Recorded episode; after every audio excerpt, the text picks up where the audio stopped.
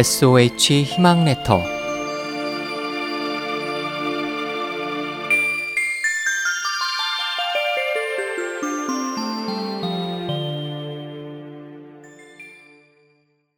대제소용 남송의 시인이자 정치가였던 신기질에 관한 이야기입니다.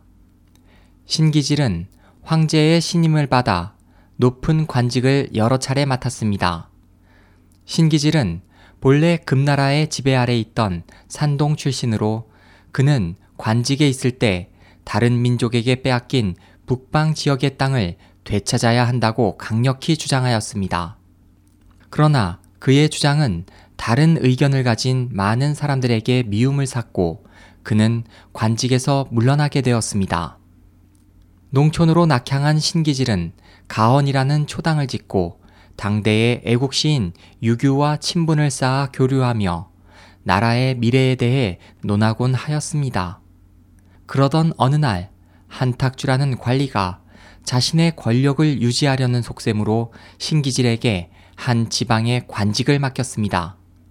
그가 임무를 열심히 수행하자 영종이 직접 그를 수도로 불렀습니다.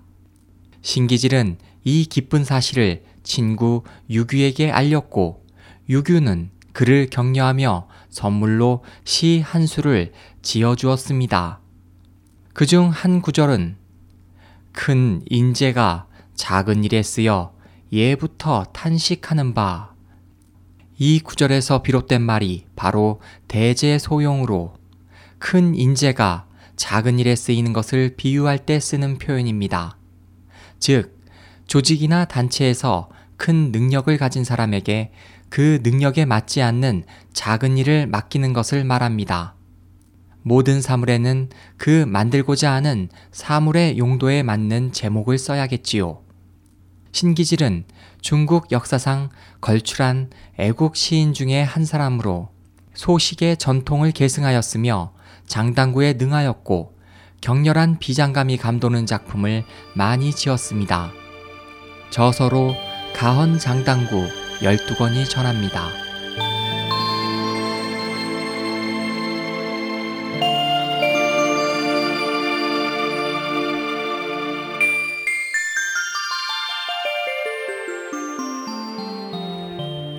SOH 희망지성 국제방송에서 보내드렸습니다.